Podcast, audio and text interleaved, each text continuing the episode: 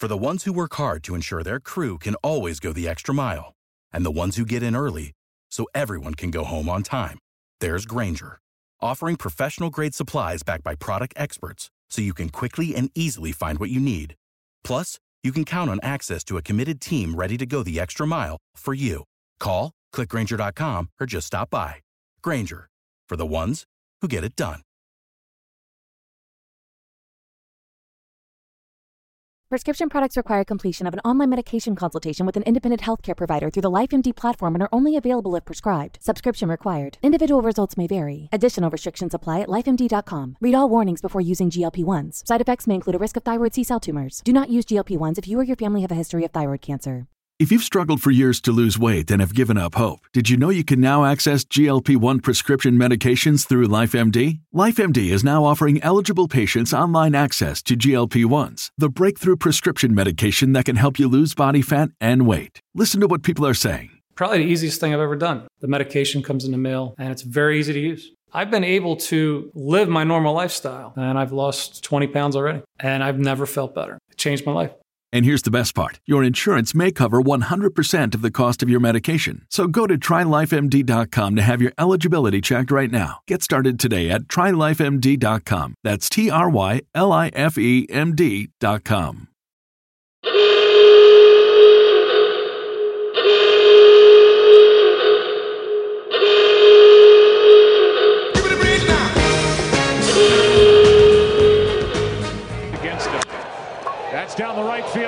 into the corner. This ball is gone for a home run.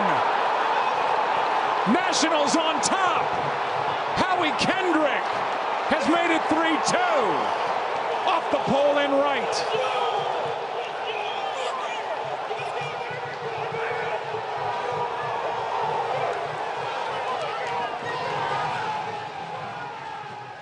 What's up, everyone? It's your boy Nick again.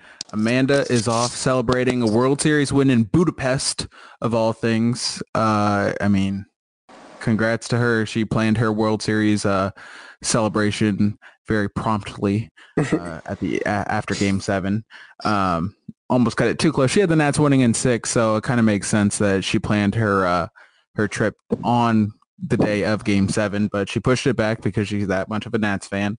So she's off with her family celebrating Budapest. So we wish her safe travels. But it is me, Nick, joined by Ryan as always. Uh, you can follow us at DC Natchak. You can follow Amanda at a white seven eight seven seven, and of course follow the show at Half Street High Heat. Um, but Ryan, I mean, nothing big going on recently, right? No, I mean nothing big at all. I mean, Carlos Beltran's the Mets manager. He uh, gave his kid a pat on the butt today, and he threw himself to the floor and started crying. So just more omens for the Mets. um, Phillies keep going after the big name people instead of trying to build a team. Uh, they got Girardi as their manager. Oh, the Marlins. The Marlins have the number four farm system, but besides that, I, Wow, I forgot they were a team. I uh I really can't think of anything that happened this week that's No. uh major news. Me neither. Um, and we purposely skipped over the Braves because there's definitely nothing notable going on there. Yeah, they're, they're Um.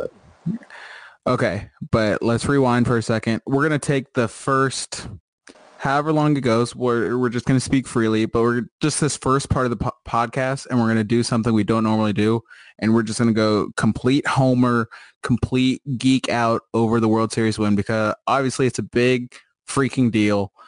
Uh, I don't even know where to start.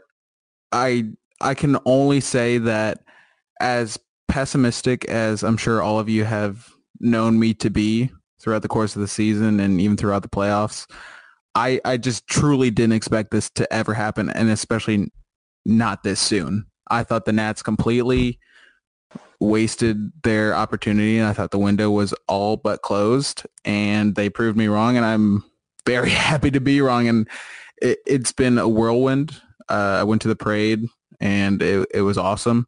Threw Grant Paulson a beer. He caught it, chugged it, no big deal. Come on the Um, pod. But it, it, yeah, come on the pod, please. Um, it, it's it's exhilarating, but I'm also speechless because I just I didn't think we would be here at all. Yeah, I mean I got I started to get ill during Game Seven of the World Series. Um, it became my Game Seven. Um, but Ryan, like- flu game. I sat at home cheering while sick. So who's more of an athlete, me or Bo Jackson? You be the judge. it's just like it's one of those things that like for all of your teams, like I said, you don't really think like this is going to happen for you. Like look at the freaking year they had and the fact that they went through everything they did, all the off-season drama, all the headlines, the drama during the season. The team never freaking quit. They were the biggest underdogs in 13 years in the World Series. They were going up against a freaking juggernaut. They were quote unquote dead and they prevailed in literally the most dramatic fashion as always, which we'll touch up more on in a little bit. But hmm what a freaking time to be alive, baby. The Nats are World Series champs, and I am never going to live this down because he, here's here's the best part. Besides the Nats winning the World Series, which is probably a top five moment in my life now, um, no one can talk, talk crap anymore. We don't have to Yep. hear any more stupid win a playoff series jokes from Braves fans who have their own playoff disappointments mm-hmm. we are kings of the baseball world. We will win every single argument f- over every team for the entire year and over the Braves until the Braves win the playoff series or win the World Series. So just soak Yeah. that in, everyone. We are kings. This is the top. it it just it's unreal like without a doubt top five moment in my life as well uh i mean because obviously i know the same is for you like baseball's our number one sport and we've just we've been conditioned whether i mean to no one's fault but the nats we've been conditioned to be pessimistic about them just because of constant failure and disappointment um but The spelling some- of the name wrong on the jersey. Right. I mean, at some point during the season, I'm not sure when, the Nats became this team of destiny and they completely took over. And I mean, I think Straw said it best and it, it just, at some point that juggernaut runs into the bu- buzzsaw. And this year, the Nats were that buzz saw. The juggernaut was the Astros. Like Ryan, you said, they're one of the heaviest favorites in a World Series in over a decade. Um, and the Nats did the quite literally the unthinkable, and they won every single game on the road. Never been done in any of the major sports.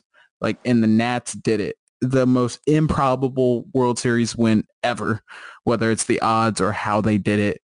Um, and I'll give credit to the people who didn't like lose faith and said blah blah blah. This team's still good. I still think you're kind of full of crap at certain points during the season, but obviously you can't argue with the result. So credit to you. I was not one of you. I was very pessimistic, even through the trade deadline. I thought they should have sold. Clearly, I was wrong. Um, I'm happy I was wrong. Uh, I thought after the Bryce Harper departure, not necessarily losing Bryce in particular, but losing that heavy of a threat in the lineup was going to sink us because as great as Soto and Rendon were all year, you need more than just two hitters in your lineup to to prevail.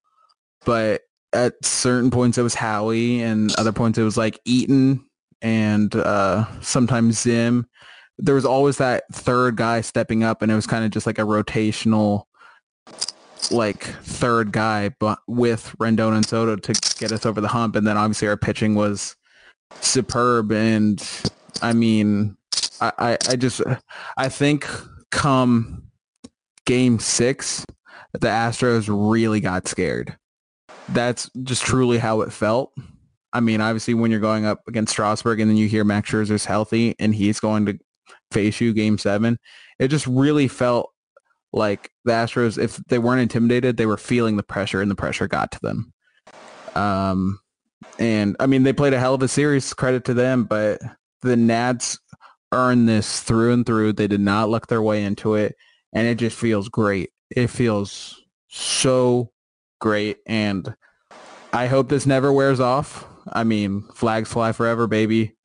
But whew, it, it, it truly is like just Fly forever. I mean, obviously, winning World Series is the pinnacle of of baseball and of our Nats fandom, but it just it's just crazy. Like this is the best time ever to be a Nats fan. It's the first World Series. We've overcome so much, and it's just it truly is awesome.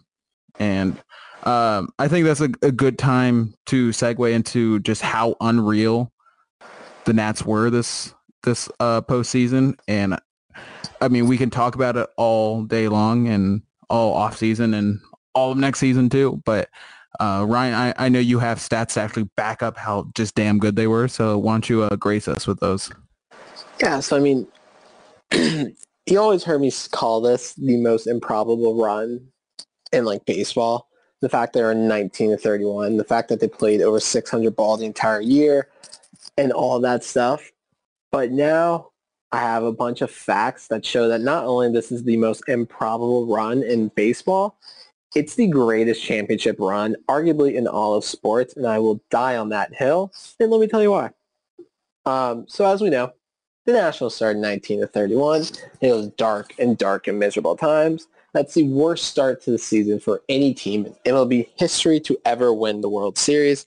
The last time a team was ever 12 games under 500 to win to make the World Series was in 1924. So in reality, the Nats are the first team to ever be 12 games under 500 and make it to the World Series. The Nationals went 8 and 1 on the road during the postseason. They won their last eight such games. The 96 Yankees, who are arguably the best team in baseball history, are the only other World Series winning team to match that record. Only one team has won three winner-take-all games in the postseason, the 2019 Nationals. No team has ever trailed in four elimination games in the seventh inning or later and won all of them. The 2019 Nationals trailed in five straight elimination games in the seventh inning or later and won every single game through them. They're the first team in MLB history to do so. Stras is also the first ever number one overall pick to win the World Series MVP he was also the first pitcher in postseason history to go 5 and 0. He's the third pitcher to win five games. None of them lost zero. Rendon, as we saw, he showed up after game two of the NLDS. He's the first player to hit a home run in three straight elimination games. Um, he's also the third player since 1920 with at least five RBIs with his team facing World Series elimination. He had five RBIs in game six. Then Howie Kendrick, the man who redeemed himself so much from his very, very bad start to the postseason. He's the only player in MLB history with more than one go-ahead home run in the seventh inning or later in elimination games of the same postseason. Kendrick, also, he saw 51 pitches low and away all year long. He had 27 swings and misses. He made contact five times all five of them were singles hit less than 100 miles per hour. The World Series clinching home run that Howie Kendrick hit was a pitch low and away outside the zone. It was hit over 100 miles per hour. That is team of destiny stuff right there. Yep. Um, yep. The, the greatest run of all time. Their odds of losing all five of those elimination games were also all greater than 80%, I believe. Um, absolutely unreal please soak this in. Do not let anyone tell you otherwise or anything. This is the greatest championship run that we've ever seen in sports. Please soak it in. Yeah, it, it's insane. And it, it's those tiny things like, and you'll see opposing teams pointed out like the Nats made the the Trent Grisham in the, uh, the Brewers right fielder like purposely miss a ball, or we we made Dave Roberts like leave Kershaw in the game, or like the Nats made all these things happen that went the the Nats way. But you can break down any championship run, and there's little things that went in favor of the winning team. That's just how championship. For literally every are. sport in every championship in the history of ever, like right. you need you need luck. Right, exactly. Like the best teams formed will not always win. Look at the Astros this year. Yes, the Nats beat them in seven. The Nats are clearly the better team, quote unquote. But like the Astros are a very, very solid team and they did not win. So it, it, you need these lucky things these just chance happenings to go your way. And they've never gone the Nats way before. That's why we've had so much heartbreak throughout the, the postseason up until this year. This year, everything came together. It was like everything, it was the perfect storm of just perfect happen, happenings. And to all of the points Ryan just mentioned, I truly don't remember any team in any sport being as clutch as the Nats were this postseason because uh, it feels like they uh, outside of the Cardinal series they never really had a lead. Their leads came in like the seventh inning or later. I I, I would almost be willing to bet Cardinal series aside they trailed more than they were ahead. Like I, I yeah. don't have those no, those numbers in front of me, but it certainly felt that way.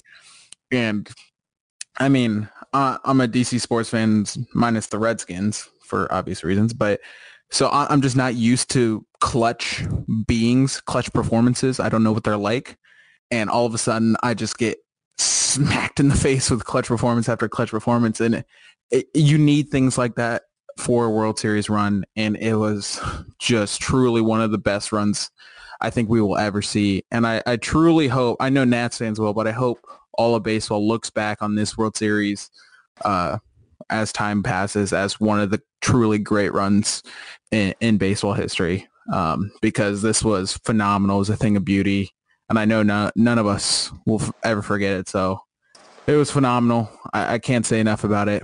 Um, I'm sure, like we mentioned, we can go on and on and on forever and talk about it. But at some point we have to get back to reality and it it hit before the parade even happened which was funny but also yeah, they're like, like f you Matt Adams. well yeah it was funny but you're like well damn. Um so as ryan mentioned just in case you guys were uh in a alcohol induced uh state throughout the weekend i wouldn't blame you. I know max scherzer and brian dozier were. Um couple moves of note have been made. The Nats declined the options on Matt Adams, Ryan Zimmerman, Yan Gomes. Stephen Strasburg opted out. However, the Nats did pick up the option for Sean Doolittle for six and a half million and for Adam Eaton for nine and a half million. Um, for those options who were declined, it doesn't necessarily rule them out. Uh, Zim, I think, was an obvious one. He was due 18 million next year. He's not worth that. He's still he might be worth it in sentimental value to the team, but as production on the field, he's certainly not close to being worth that. But obviously, I think we all expect him to be back for much less. Uh, Yan Gomes could potentially be back for less. Yeah, there was a Washington um, Post article about Yan Gomes, and there's mutual interest. They just didn't want to pay him nine million, right? So they could have him back for less than nine. Right, and I, I'm just to bring up another example in case we do have some non-Nats fans listening. Uh, the Braves just today, they declined options on both Tyler Flowers and Nick Markakis, but they re-signed them instantly um, just for payroll purposes um, and counts less against cap. So there's some strategic moves to be made. Uh, declining the option doesn't mean they're necessarily done. However, I do think Matt Adams is done. Um, he just ha- hasn't been very good, but we'll always appreciate him for for this year, and I'm sure he'll never forget it either. Um, but obviously, the big ones. Um, Steven Strasburg opted out. He earned himself a whole lot of cash uh, this offseason. And, and this season alone, I think if you if the Nats lose the wild card game, Strasburg's season as a whole is enough for him to want to opt out. I mean, he pitched, he had set career highs in almost everything uh, as far as like length, uh, games started, innings pitch, all that stuff. Um, but obviously a historic postseason and one of the best postseason pitchers ever will uh, earn you a nice payday. And then obviously we know what Rendon did. Um, so Ryan, how about you enlighten us on kind of where the Nats are with Stras and Rendon? So if you want to know how much a postseason performance can impact a player's um, value. Nathan Eovaldi got the hundred million just for how he pitched on the way to the Red Sox in the World Series. and Nathan Eovaldi sucks. He is perfect awful. example. Um. So yeah. So I mean, Steven Strasburg is going. Pablo to Sandoval too. Yeah, exactly. You you can go on and on. Um, Steven Strasburg, he's the number two pitching free agent on the market. Um, as we saw Boras Puppet Heyman report, there's a lot of interest on both sides. I I will be genuinely shocked if Stras is gone.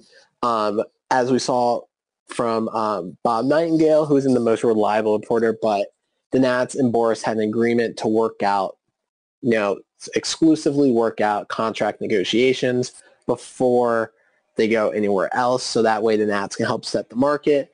Um, I do think Boras is going to be in a little bit of a rush to get Stras off the market because whoever Stras gets, Cole is going Cole, to get more. Yep. Mm-hmm. So that market's going to be set. Um, I fully expect him to get about a six-year, $180 million contract. Just like the guy, the guy deserves it, and I fully expect him to be back in DC. Um, so keep an eye on that. I think we'll hear more about that in the upcoming days. You know, they've been they've been doing their celebrating and all their tours and everything. So now that it's back to business, we'll hear more. Rendon's the interesting one because that man got himself so much freaking money with an MVP performance of a year and then being absolutely clutch in the playoffs. Um, I don't, I'm not as confident of him being back. We heard that, you know, we, we heard that Rendon came back and counter-offered a couple times over the last couple years. The Nats counter-offered, but they weren't really close. Um, I don't know if they're still close, but I feel like the Nats understand that replacing Rendon is going to be a lot harder than replacing Bryce because, yeah, Bryce was your big guy at the time, but they had Juan Soto, Victor Robles, and Adam Eaton. You don't have anyone in the farm system to nope. replace Anthony Rendon. Um, there's a lot of like different stuff being reported about him. He's buckling. Rendon's not signing before February. I guarantee you that right now. Um, he's going to do his typical Boras thing. Ken Rosenthal said that today on MLB Network that expect to wait with Anthony Rendon because Boras is going to get his smaller clients and potentially Steven Strasburg to sign first and then create a bidding war with Rendon and Cole like he did with Bryce Harper. Um, I would love for the Nats to have him back for like five or six years, but I think he's going to get he is going to get close to Arenado money. Like like we said, Nathan Eovaldi got 100 million in the playoff for just playoff performance. Anthony Rendon's probably gonna get like 230 over seven years, even though reports are that he wants a short-term high AAV deal. So mm-hmm. no idea where Rendon sits. That one's gonna be a very fascinating story just because there's not a lot of teams that really need a third baseman, but there are smaller market teams that need a, a big star. Exactly. Like you know, the Rangers opening up a new stadium this year. You got to usher in a new star, so they're going to be heavy in the mix. The Braves and Phillies will be as well. So it's it's going to be very interesting. The Nats have money, so they're going to be they're going to be very very aggressive on both of these guys. Yeah. Um I think that was a, uh, probably something we should have started with, but we'll touch on it now. Um the Nats have roughly a hundred million to play with, so you couldn't be in much better of a spot uh, as far as wanting to re-sign some key guys and potentially add some important pieces in hopes to go back to back. Um, but uh, Stras he opted out of four years, 100 million with deferred money. The present day value was like 88 million. So I mean, he's most likely going to double that with his next contract. So um, yeah, we saw that one coming. Uh, I had him at six years, uh, 140 million, but I can 100% see more money and as we know with the Nats, it's going to be deferred. So yeah, six years, 180. I, I could definitely see that. It's going to take him most likely to the end of his career. And we saw the first time he signed the extension, he wanted to do so before he had free agency because he wanted to stay that badly. I don't think any of that's changed. Um, it's just he's opting out because it's procedure. And um, also Boras wants to use Stras and set the bar so that Cole can beat it because obviously he's a good agent. He knows what he's doing. And the fact that Stras wants to stay in all likelihood um, kind of helps him out in that in that regard. The one team I will throw out there, and I'm going to expand on it with Rendon, but I will throw out the Padres. Stras is from there. Uh, like Brian said, they're looking for a face. They really want to add that premier starting pitcher. We know they're not afraid to spend money, as we've seen with Hosmer and Machado. They have a great young core with Tatis, and uh, I'm forgetting the guy they traded for the deadline. Um, but great young core, exciting team. San Diego, Stras obviously went to San Diego State, um, and living in San Diego, you could do much much worse. So I'll throw that out there, but I think you can feel generally good about uh, Stras staying because the Nats have said he's their number one target and uh, they're experienced in dealing with Boras. So I'm feeling pretty good about that one. Stras is my favorite player. I would it would kill me to see him go anywhere, but I'm feeling okay. And you know I'm a pessimist. The one I will throw or uh, obviously touch on is Rendon. The the scary thing about Rendon is that his arc with the Nats is essentially complete right? Team that drafted him. Um, he, he spent so many good years with them and he, he just happened to have a career year and in, in his walk year and also win the World Series. So everything he could have possibly wanted to do with the Nats has essentially been done at this point. Um, the the comp I'll throw out there is Albert Pujols. Pujols is a Cardinals legend. He'll probably go in the Hall of Fame as a Cardinal. But after they won the World Series, that offseason, he signed with the Angels. And now you could argue the Angels made more sense. They're an AL team. He can play DH, prolong his career, all that stuff. But I mean, that must have been a huge shock to Cardinals fans when Pujols left. Pujols was that franchise for so long. Um, and obviously he left. And, Rendon's a hell of a player, but he's nowhere near as good and as valuable as Pujols was to the Cardinals. This is a business the team uh, I'll, I'll throw out there, and Ryan, you, you mentioned it, is the Rangers. Um, Anthony Rendon is from Houston. He he still loves it there. Um, he still reps it all the time. We've seen the pictures of him wearing like Texan stuff and what whatever. Um, and while he won't play for the Astros, the the Rangers are a viable option. They had a very solid season this year, and no one expects them to. They're opening a new ballpark, like Ryan you said, um, and they're looking for that face. Anthony Rendon doesn't necessarily want to be that face, but an opportunity like that in his home state um, could really jump out to him just because he's done what he's wanted to do um, in Washington and he can feel good about what he's done. And also, like the Pujols thing, Rendon later on in his career can DH without um, like having to play the field. And if he wants a day off, he wouldn't have to sit the bench like he would in, in the NL. So it, it's tough. I, I, don't see. I'm sure like the Dodgers, maybe the Braves and Phillies will will inquire on him. I don't see a reason for him to really go there. It's not like he's ring chasing. He's already won a ring and, and in the place he wants to. If he wants to ring, win a ring elsewhere, it would be with a team like the Rangers because they're they're kind of starting fresh. It's his home team um, for all intents and purposes. So that would be the one to watch. I, I think it comes down to Nats and and uh and Rangers. Both teams have money. Both teams want him badly. So it, we'll see. Um, very nervous about that one. I think uh, it will be different from the Bryce situation, obviously, because Rendon's not looking to like set any records or anything. He just wants to secure his his money, which he it's well deserved, obviously. So we'll see. Uh, I'm nervous, but I, I, think regardless, he and us Nats fans can be happy about what he's done and what he's brought to this uh, to this team. And it'll it'll suck to see him go if he does go, but it's just the reality of it.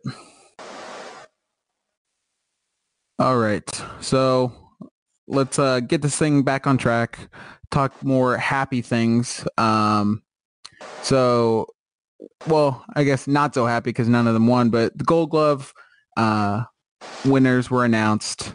Um, Soto, Robles, and Rendon were all nominated, all finished as the runner-up. Uh, the one I want to talk about is Robles because I think Arenado and David Peralta were kind of the shoe-ins to win in their respective positions. Rendon and Soto had good seasons, but they weren't quite to the level of the winners. Robles, however, was surprising. Lorenzo Cain won, but in every defensive metric that matters, Robles ranked first. So Ryan, explain to me, is the Gold Glove just becoming a joke at this point and kind of just okay. like an offensive award? The Gold Glove has always been a joke, and I've been trying to tell people this for a long time. The Gold Glove is an offensive award. Like, look at the history of the voters. Like, the coaches vote. Do you really think they see every single freaking play or, like, know all these advanced metrics? Like, Arenado is going to win every single freaking year. He's a shoe in at this point.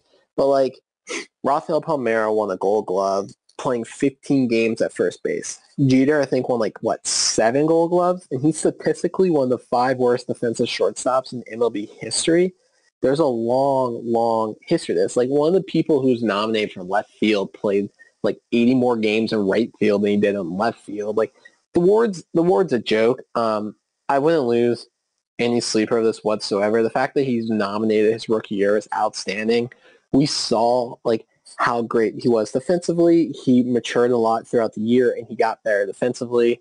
We know the metrics, but the Gold Glove is an offensive award and anyone can tweet me that disagrees with me because I will argue with every single one of you about this.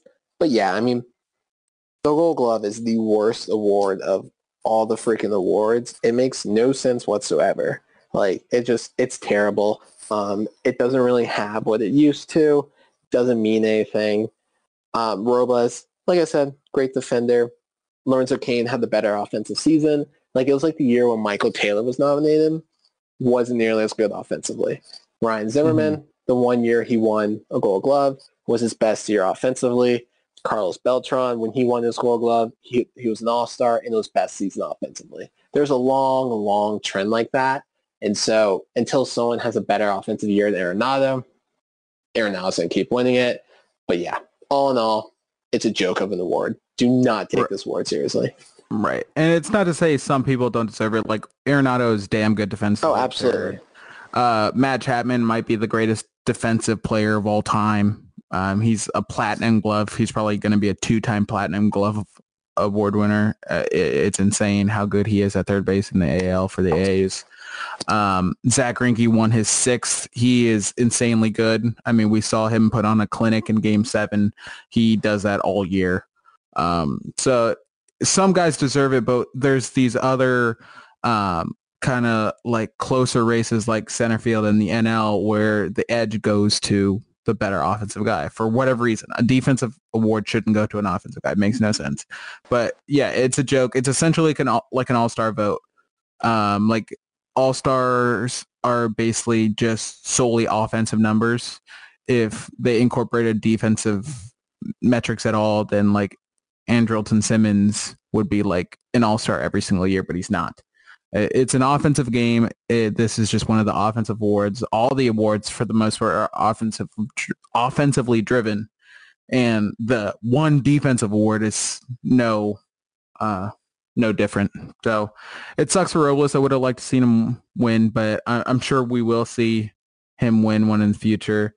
Uh, I I will say it, it's good to see Locaine um, get one, but this was should have been Robles's uh, award, but just the way it goes. Um, but speaking of being snubbed, uh, we'll get to the the MVP and Cy Young nominations here in a second. But being snubbed the NL Manager of the Year nominations came out, and Davey Martinez is not a part of it. The nominees were Craig Counsell of Milwaukee, Brian Snitker of the Braves, and Mike Shildt of the Cardinals, all far inferior teams to the Nats. But regardless, Davey Martinez not in there. And I mean, I get it was voted on in the regular season, so postseason doesn't have any bearing. But Davey was a huge part in bringing this team back from the brink in a 1931 start. And they finished ahead of the Braves. And the Braves were nowhere near as uh, as bad uh, in the first third of the season as the Nats were, but somehow Craig Counsell's in there. Makes no sense to me, but Ryan, I mean, I know you and I were both very hard on Davey. We called for his head the first third of the season, and even after that, I think we both have warmed to him since the postseason certainly helped. But what are your thoughts on Davey being left off this list? I was surprised Um, I I fully expected him to be nominated, um, but looking at the three, um, Craig Counsell's in there just because they had a great year, held everything together. Just because you know when Yelich went down, and then the Braves, their great season they had. Usually, when you have a young team that coasts throughout the entire year, you're going to be nominated. Like, or even if you're a first year manager, and you win a crap ton of games, even if you have like a $300 million roster, like, you know, Dave Roberts did with the Dodgers. It wasn't 300 million, but you guys get the point. Um, mm-hmm. But I was, I was really surprised because this team was 19 and 31 and like Davey really, really shined once October hit. And so I guess maybe they're like, eh, you know, he only got wild card berth.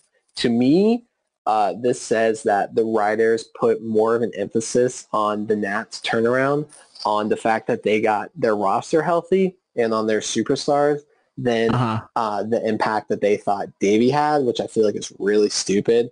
Um, but yeah, I mean, like I said, like I've I'm very, I've been very, very outspoken about Davey. You guys know mm-hmm. how I've thought about him. Obviously, you win a World Series. I'm going to love you till the end of time. But I, am I'm, I'm very shocked. I, I fully expect him to be nominated for this award. Right, and the the nice thing is we definitely know Davey's the type of guy that this doesn't bother him. That he, he got the word that matters. Right, exactly. Like obviously, yes, he would have been very humbled and honored to have been nominated and possibly to have won. But this isn't something he's going to lose sleep over. He did a damn good job in the postseason, and that's really all that matters. I mean, you can be an absolute schmuck in the regular season, but if you can turn it on for the postseason like he did, uh, that's really all that matters. Do enough to get to the postseason and take your team from there, and that's exactly what Davey did. Uh, I I truly, truly believe, and this is not biased, that I, I believe he's the NL manager of the year and arguably even the manager of the year. Uh, I, I, understand Kevin Cash in Tampa and Aaron Boone in New York uh, did great things in the AL, but Davey had everything against him, all the pressure on him, people calling for his head. Uh, like Kevin Cash and Aaron Boone, they had nothing but praise pretty much all season for the jobs they're doing, and well deserved too. But Davey had so much adversity from the start, and probably well deserved. But I mean, he held it together. He did not lose composure.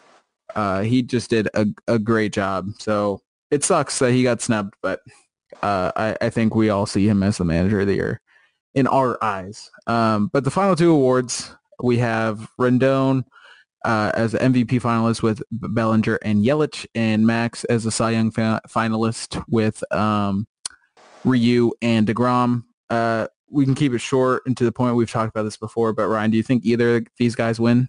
No, absolutely love them, but no, ne- neither guy wins. Um, it's it's Cody Bellinger's award. I mean, he had a freaking nine WAR. Uh, if Christian Yelich didn't get hurt, it's his award. I think Rendon comes in second. Well deserved for him. He's not going to win. And I think Max comes in third. He missed too much time. And Jacob DeGrom was way too dominant over the entire season to lose that award. Mm-hmm. So DeGrom, Bellinger, again, no, I mean, love both of them. Um, would love for them to win, but I don't realistically seeing it happen. Yeah, I don't either. Um, both are arguably deserving of it. That's why they're finalists. Uh, I think Rendon has more of a case to win his award than Max does. Max is essentially Max is essentially in there for like that month and a half stretch he had in like June, um, which was insanely good. But he over the last like month and a half that he pitched, obviously we know he was dealing with injury, but it was not Cy Young caliber whatsoever. But that that dominant stretch was good enough to get him in there. Um, I, I, do think it's DeGrom's award. Uh, he's just insanely good. He had like three bad starts to start the year, and then he just quietly ha- had like another insanely good, uh, good year. I mean, so I, I think his, it's his. His WAR was eight, and he had a two four ERA. Like his year was just unreal again, and he is why, um, what's his name from New York got hired as a pitching coach so quickly. Actually, I mean, Sorry. Yeah, I'm Mickey not, Callaway. I'm, yeah, I'm not gonna get too far off, but yeah, right. it's it's DeGrom's award. Yeah.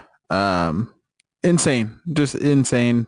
Uh, both great years, but I don't think either of them um, take it home. I think I would give my vote to Yelich just because he was actually insane too, and Bellinger kind of fell off after the first like quarter of the year.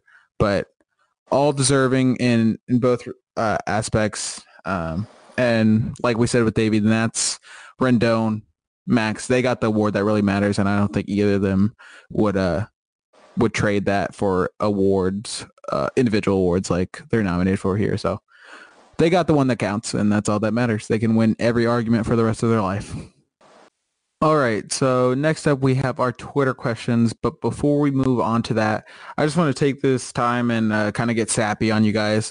Um, just say thank you for supporting us. This has been a phenomenal uh, first year doing this podcast. Obviously, can't argue with the outcome, right? Literally could not have been the more perfect year. All the drama. yeah, uh, so much to talk about, and obviously uh, the World Series is just icing on the cake.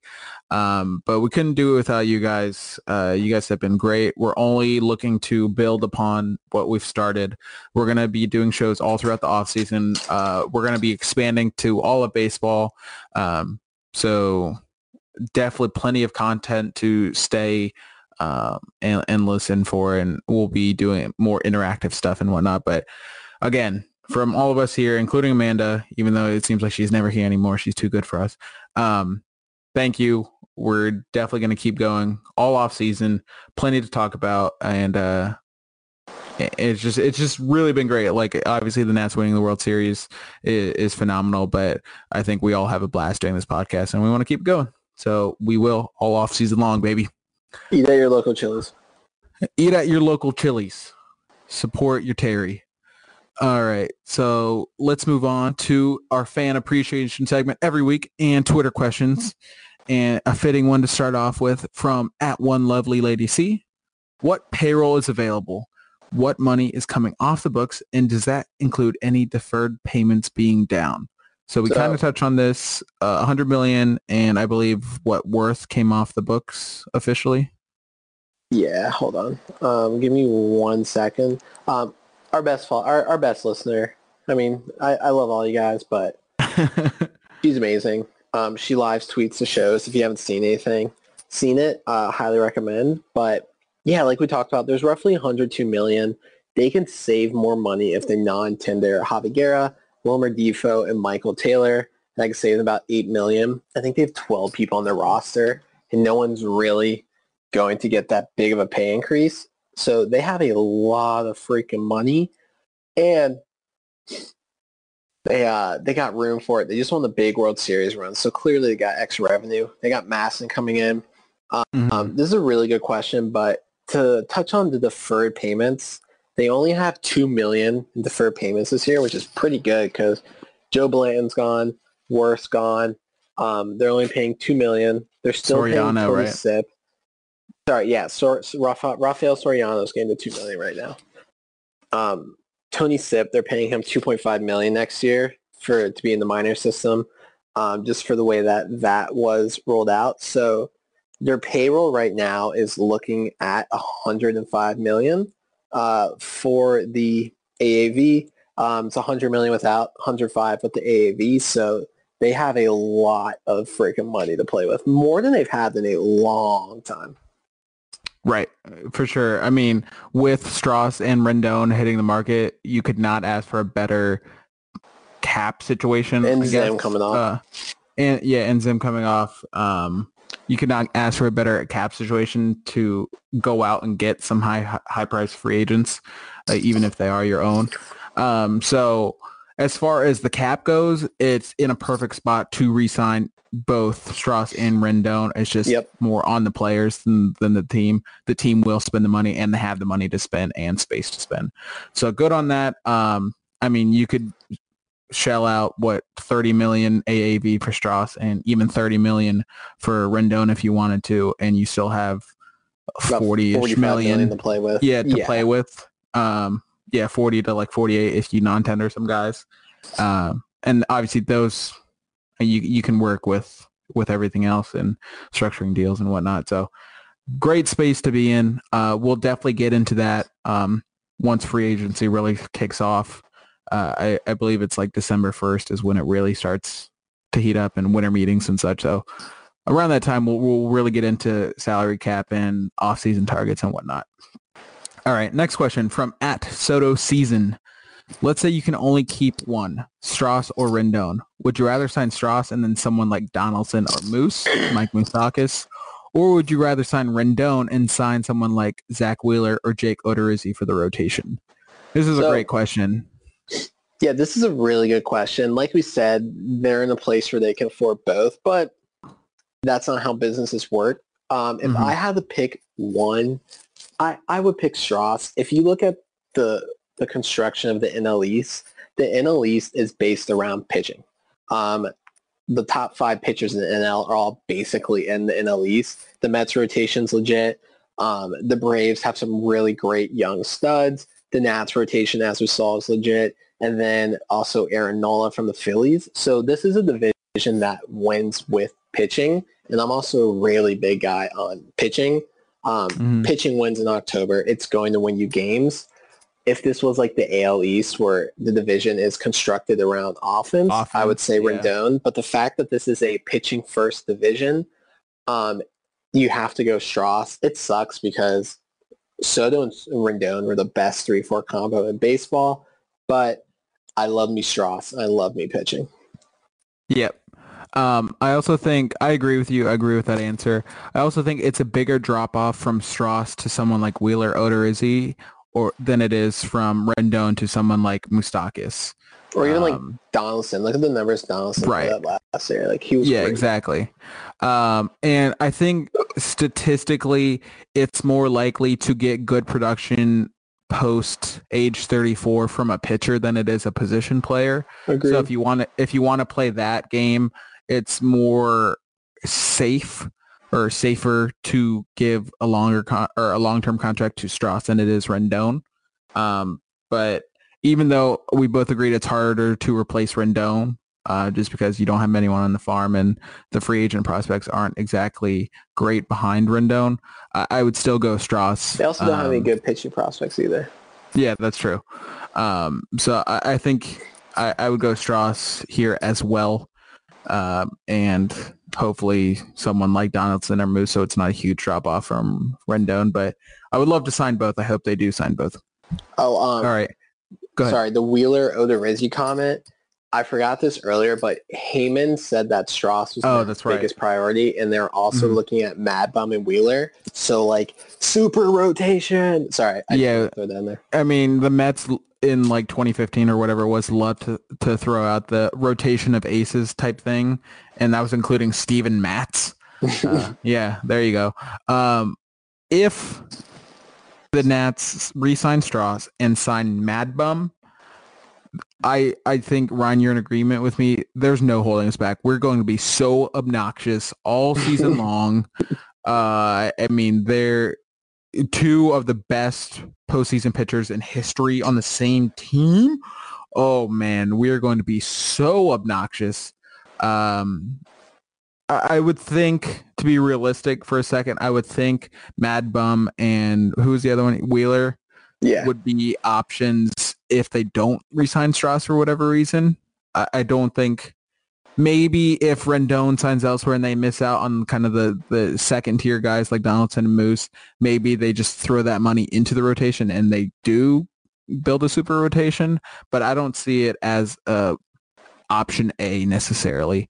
Um, but it's definitely cool that they're kicking the tires on it and they're not taking a season off after winning it all. They're still hungry, so that's cool. Um, speaking of an area that they really need to address, at RG300 says, what bullpen arms do you want? I mean, So- one big one, right? yeah. Um, I have two people on my wish list.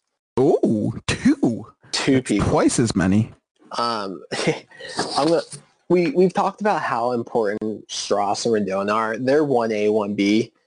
Daniel Hudson's right there as number two. Agreed. Agreed. Um, I think the Nats absolutely have to resign him. The dude does not give up runs when there's runners on, which is so valuable at the bullpen, and he has balls of steel. But their biggest weakness in the bullpen right now is the lack of a dominant lefty arm outside of Sean Doolittle. Good thing Luckily, for there's the one available. there is one who's an elite closer, Um, he can pitch the seventh, eighth, or ninth inning. Lefties hit below 150 on them, have OPS below 600, and also righties struggle hitting off him. His name is Will Smith, and I want him just as bad as I want Stras, Rendon, and Hudson. Like, the dude fixes so many problems. Oh, hey, you have a big moment in the seventh inning with three lefties against the Dodgers? Go get him, Will Smith. Uh, Doolittle pitch two nights in a row. You need to close. Go get him, Will Smith. It's the sixth inning. You just want to rub it in. You have Will Smith. Go get him, Will Smith. This guy is so freaking good, and I need him on my team so badly. And plus, instead of uh, the baby shark thing that has run its course and then some, we can replace it with uh, the fresh, fresh, yeah, Fresh Prince of. Bel Air theme song. Oh, and the most Um, important part about him, I'm so sorry, Nick. I, I you're fine. prepared this earlier. Um, Elias should never face a lefty again in his life. Lefties have an OPS over one against him. So also, the Nats have a lefty they can trust and use Elias just when they're getting blown out. Okay, in range. Yeah. You're good. um, and I, I really think signing Will's well, if assuming you sign Hudson, signing Will Smith after that only increase like makes the the Hudson signing better because he Oh, yeah. hates closing. He does it out of necessity, and he's not like a little insert word here that you I can't use because it's a family podcast, but uh, he he he he does what he's told, and he, he just does it re- whether he likes it or not. But Will Smith is a dominant closer. You, if you sign him, you sign him to close ball games, and that only increases Hudson's value. So I think yes, you need to sign Hudson, but once you get Hudson, you need to do everything you can to to sign Will Smith. If if we can re-sign Stras, Rendon, one A, one B, like you said, and then Hudson and Smith, and then fill out the rest of our roster with some guys in the farm on prove it, like prove it chances, and some guys like Asdrubal Cabrera on like the minimum or whatever. I'm perfectly happy with that. Yeah, I mean, as we saw in the postseason, Corbin had to face lefties. That will be gone. But we talked about the. Uh, we haven't talked about this year, but everyone talked about the law firm when it was Kintzler, who I miss very dearly, uh, Doolittle, and Madson before he sucked. You want to know what a good three-headed monster is than the bullpen? Uh, healthy Sean Doolittle, Daniel Hudson, and Wilson. And Suero, Suero. um, get rid of Hunter Strickland also. Don't include him in the bullpen. But like those three, if you if you have a dominant rotation, oh my god, the bullpen would be a legit strength going into the year. it's funny because I'm pretty sure I didn't see Strickland or Elias for that matter anywhere around like the the parade or the White House visit or anything like that. They sure were like, banned. yeah, they were just like straight up banned. Like I even saw Rodney on one of the, the, the buses at the parade, and uh, I mean he he I think he's done now, but yeah, yeah, you didn't see Strickland or Elias around any of that. Um, but they get a ring. So does Trevor Rosenthal, Tony Sipp, and uh, Kyle Barraclough. But whatever. All right. Next question from at the Rally Mullet, who uh, could be a future guest. Hint, hint, wink, wink. Uh, what were the Nats' stats batting with two outs in elimination games? Talk about something that uh, gets uh, gets you going, if you know what I mean. Um, so as everyone knows, I'm stat guy. I love numbers. Big Um, stat guy. huge stat guy. I throw you guys stats all the time. These were stats that I could not find, and I'm so good at finding stats. Um, I feel like if I take the time tomorrow, I could probably find them, but I like looked for like a couple minutes today and I couldn't find it. So Rally Mullet, if you're listening to this, I love you, man. Um, everyone who is listening to this, I'm so sorry I don't have them, but basically they batted a thousand with runners and two outs in uh, scoring position because Yep, I just scored, like, that 20 is runs. correct. Yeah. They, uh, Uh, they didn't hit home runs. They scored with two outs. Um, that's how you win the World Series. It's it's that simple. Yep. And uh, I mean, kind of uh, something that goes along with this. If you look at Rendon's at bats in the seventh inning or later in postseason games, holy crap! The dude actually did not get out. He got on base. It was like it was like homer, double, walk, walk, homer, double, walk. Like he was the definition of clutch. And the jokes were like his heart rate was three like three beats per minute, which actually might have been the case because the dude literally does not feel pressure whatsoever. Uh, he has ice in his veins. You got to be sure he's not dead at certain points because he is just automatic um, when the game's on the line. So give him all the money, please. Um, all right. Final two questions from at M. Oh Davis Taylor. what? I'm so sorry. I just got a notification on my phone that someone got stabbed over a Popeye's chicken sandwich in Oxon Hill. I'm so sorry. I, I had to share that with everyone. PG County. PG County. All right. Final questions of the night from at M. Davis Taylor, friend of the pod, Monty. Uh, first, what's your single favorite memory from the regular season? So regular season, not not uh, not postseason. so this this is a really good question. Um, I like don't want to be basic and say the comeback against the Mets, but like there was so much worth that game. You know, they had a chance to put away the Mets and they dropped game one. I can't remember if that was game three or not. They're in a little bit of a skid. They saw their wild card lead fade away and then that massive monster ninth inning, uh, capped off by the walk-off by Kurt Suzuki. Um, I want to say that, but I don't think I'm going to. Um, I'm going to go with just the fact on that it never really happens and it's different. Um, I'm going the four uh, back to back to back to back home run game against the Padres. Mhm. Yeah, that was crazy, crazy, crazy. And it, I I can't remember who the four were. Was it Eaton, Rendon, Soto, Howie? Is that who it was? I want to say yes. I, I think it was because I think I remember. I definitely remember Eaton and Howie, and if it was those two, it would make sense that it was Soto and Rendon as well. Um, but like you, I want to go at the comeback. I- think that is the best moment. But to give another answer, kind of that you you don't always hear, I'm gonna go with the Parra Grand Slam. Um, Parra was more of like an emotional uh addition to the clubhouse rather than like an offensive or defensive addition. Um, he was serviceable, but wasn't overwhelming in either regard. But that Grand Slam kind of, especially like his first or second game with the Nats, really was part of turning the season around. Um, it just made you believe that like it wasn't all like lost with a terrible bullpen that if we could put up enough runs, we could survive a bad bullpen, especially with the starting pitching we have.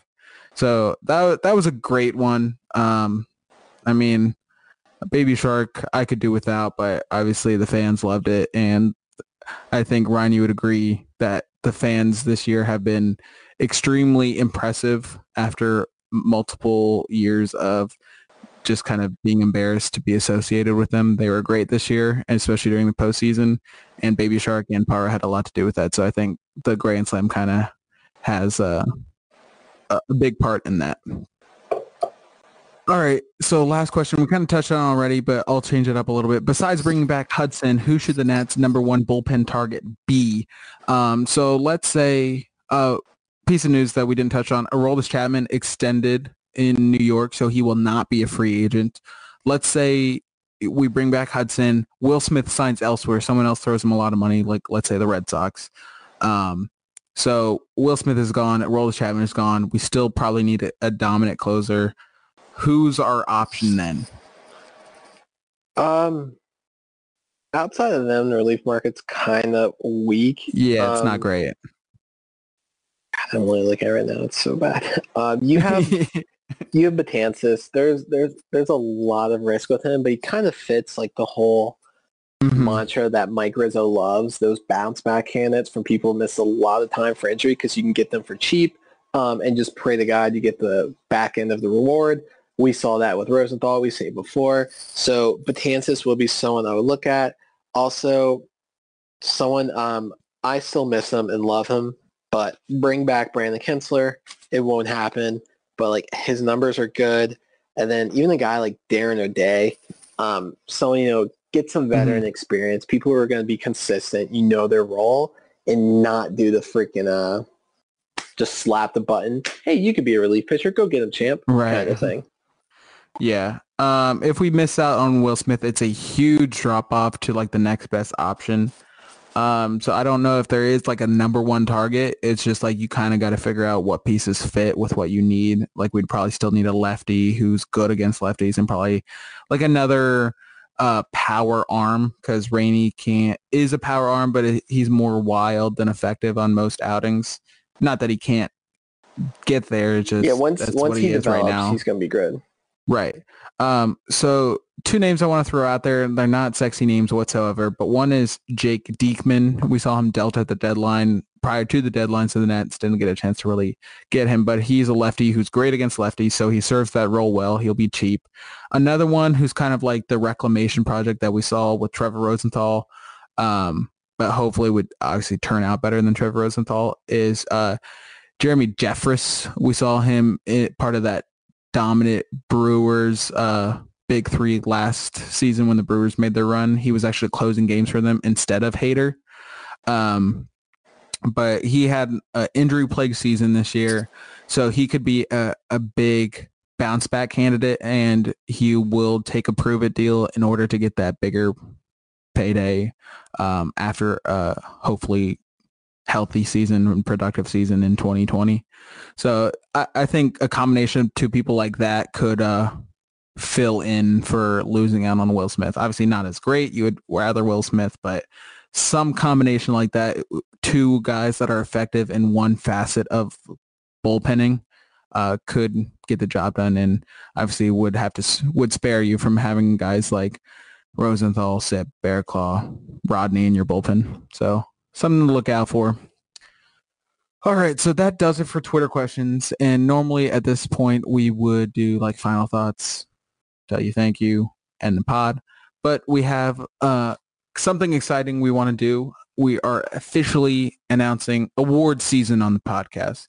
It's award season in the MLB. We see people winning. We see the nominees. We're going to do awards of our own. So breaking news here. We are officially announcing awards, and I'm going to give you the categories right now and some nominees. So let's see where to start. Where to start? Okay, so kind of talked about it. So the first category for a heater is game of the year. We have the four home runs back to back to back to back, like Ryan said. We have the Max broken nose game, the comeback. Uh, we all know what we're talking about, and the Parra Grand Slam that's kind of a tough one. I actually don't know what I would go there. Next one, we have take of the year. And this is a take that someone on the podcast, we won't name names, but someone on the podcast gave and it just I mean hindsight's 2020, but take of the year. First nominee, Adam Eaton sucks. Adam Eaton sucks. Second nominee, fire Davey Martinez. Fire, Davey. Third nominee, fire sale at the deadline. Sell them all. and fourth nominee, the Nats will get swept by the Dodgers in the NLDS. Can't imagine whoever would have said that. All right, moving on to the next Heater Award. We have an exciting one. We have Twitter account of the year. Oh, man, this is going to be contentious. First nominee, at one lovely lady C. Frequent guest. She she's the heavy favorite going into heavy favorite. Heavy she's like favorite. the Astros heading into the World Series. Right, but as we see, the heavy favorite doesn't always. A second nominee, we have Kai, and all of his accounts. Uh, I think right now it's Land of Kai, uh, if I'm not mistaken. But he's well deserving. Does a lot for the pod. Third, we have the self-proclaimed official heater himself, Nats Post. I think that's still at. It's like world champion Nats Post right now. Yeah, is thing, but very well deserved. And the dark horse in the competition, our fourth nominee, is one Margaret Crowley. Margaret. Um, oh man, my absolute favorite account on Twitter. I love her to death. It makes my day when she tweets me her emojis, laughing at stuff I say, or when she calls me out when I'm on my BS. Absolutely love her, but there's no bias in these awards. Um, we're wearing tuxedos when we're going to Chili's, so we're very excited about this. But that brings us to Nat of the Year. This is my favorite category. Um, we got the one, the only, Fernando Rodney, the eighth Manning legend himself. Um, we got Tony Sipp, the other legend who just couldn't get anyone out to save his life. We got Bear Claw, the Claw. Um, just, I, I don't have anything on him. He sucks. And then we have the best player for the Nats, who, all joking aside, like they're the reason why they sucked in the year, but they're also probably not in this spot right now if they don't get rid of him. So he's the true MVP of this year. That is Trevor Rosenthal. Talk about contentious. I mean, you could have a real case for all of them. Even Rodney, who survived long enough to see himself win a ring, officially win a ring, because technically they all get rings for for being on the team at some point during the season. All right, so that was Nat of the year. This is Natitude of the year, and kind of just like our team MVP. The obvious ones, but we'll run through them because it is a heater award and it is the most desirable of all awards in baseball, including the World Series. Um, and that is first nominee Juan Soto, second nominee Anthony Rendon, third nominee Maximus Scherzer, fourth nominee Stephen James Strasburg anybody's race. I mean, solid case for any of them, and we include postseason in this in this uh, debate. So we will see. All right, and kind of a, another fun one that we haven't really touched on, but we'll do moment of the postseason. Plenty of them, but we'll kind of go more like because obviously clenching is, is great, but it, it's not the moment you think of. So let, let's give the top four. Soto, his hit in the wild card game. The Howie Grand Slam Game 5 against the Dodgers. Eaton and Soto going yard in Game 6 to give us the lead. And Howie's home run in Game 7. All of them well-deserving. All of them great chance to be the moment of the postseason. All of them, I mean, are great moments of the postseason. So, phenomenal there. All right. So, Ryan, you, why don't you tell them about, uh, let's call it stand of the year. Yeah, so the stand of the year is going to go, we're going to tell you four moments from relievers who showed absolute resilience against all odds. So we got Sean Doolittle against the Mets before Tom Frazier hit the walk-off. We got the Aaron Barrett meltdown before, um, sorry, against the Braves. I was in attendance at that one. God, he sucks. Um, we have every single Trevor Rosenthal outing. And then on here again, it was a really rough stretch for him. Um, we also The whole year, have- actually. we have the Sean Doolittle meltdown against the Brewers, which led to the epic like 17 inning game. So those are our four nominees for Stan of the year. Absolute resilience. We would not be here without them. So hopefully one of them uh, wins this very coveted award. Um, similar to that award, we have Play of the Year. Um, this is obviously a defensive gem, something we will remember forever. Um, and it is all centered around the best defensive guy we have, Yan Gomes. Um, hopefully we'll see him back in the future. One, Yan Gomes get cross, gets crossed up by Max Scherzer. Two, Yan Gomes gets crossed up by Stephen Strasburg. Three, Yan Gomes gets crossed up by Patrick Corbin. Four, Yan Gomes gets crossed up by Anibal Sanchez. I mean, I don't even know, man. Just absolute gems from all of them. He calls a phenomenal game. I hope he's back in the future. Uh, Yan Gomes is our king. Uh, and it, it seems like he's the heavy favorite one way or another to win this award. So credit to Yan Gomes for a phenomenal season. All right. So we have two final awards that we want to give our nominations for. Ronnie, you want to tell them about Guest of the Year? Yeah, so this is our award to honor all of our our wonderful guests um, that we have on the year. We love every single one of them. You guys did as well. We had some really good, um, we had some really good interviews on here. So we're gonna we're gonna have a little competition. Who's it gonna be?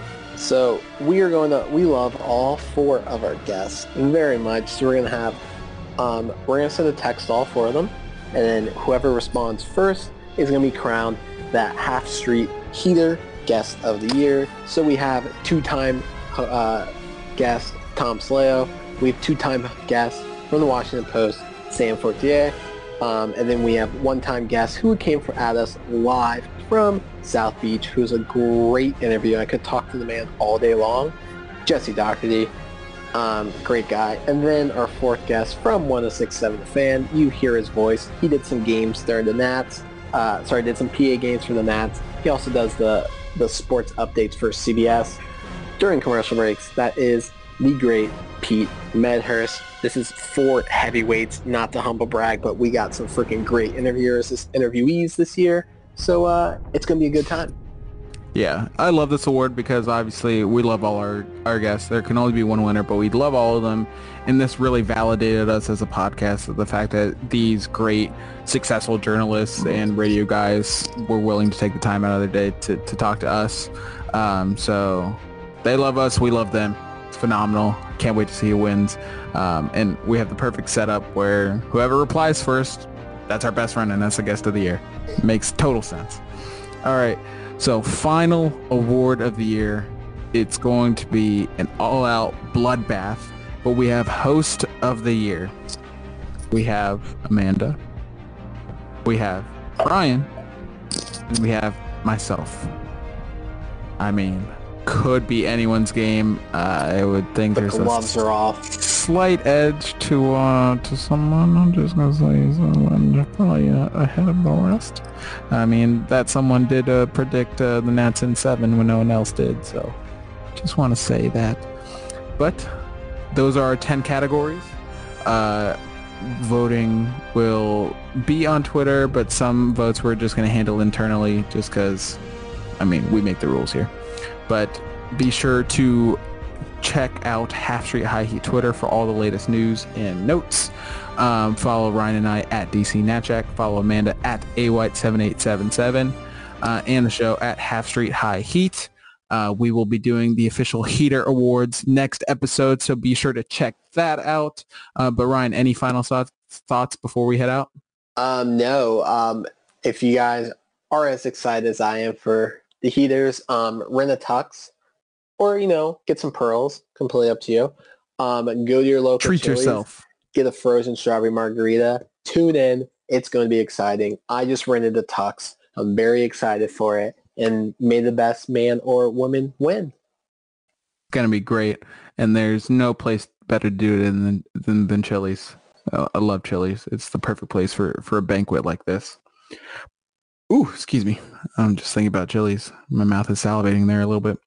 All right. So from Ryan and myself and Amanda vicariously, thank you, and we will see you later.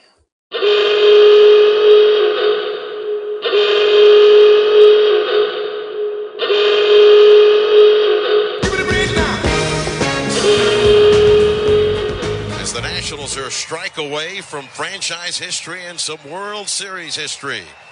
As Hudson tries to close it out, it'll be another 3 2 pitch to Michael Brantley. Hudson sets. The kick and here it comes. Swing and a miss! Swing and a miss! Swing and a miss! And a World Series Game 7 winning Curly W is in the books! The celebration is on! The Washington Nationals are the world champions!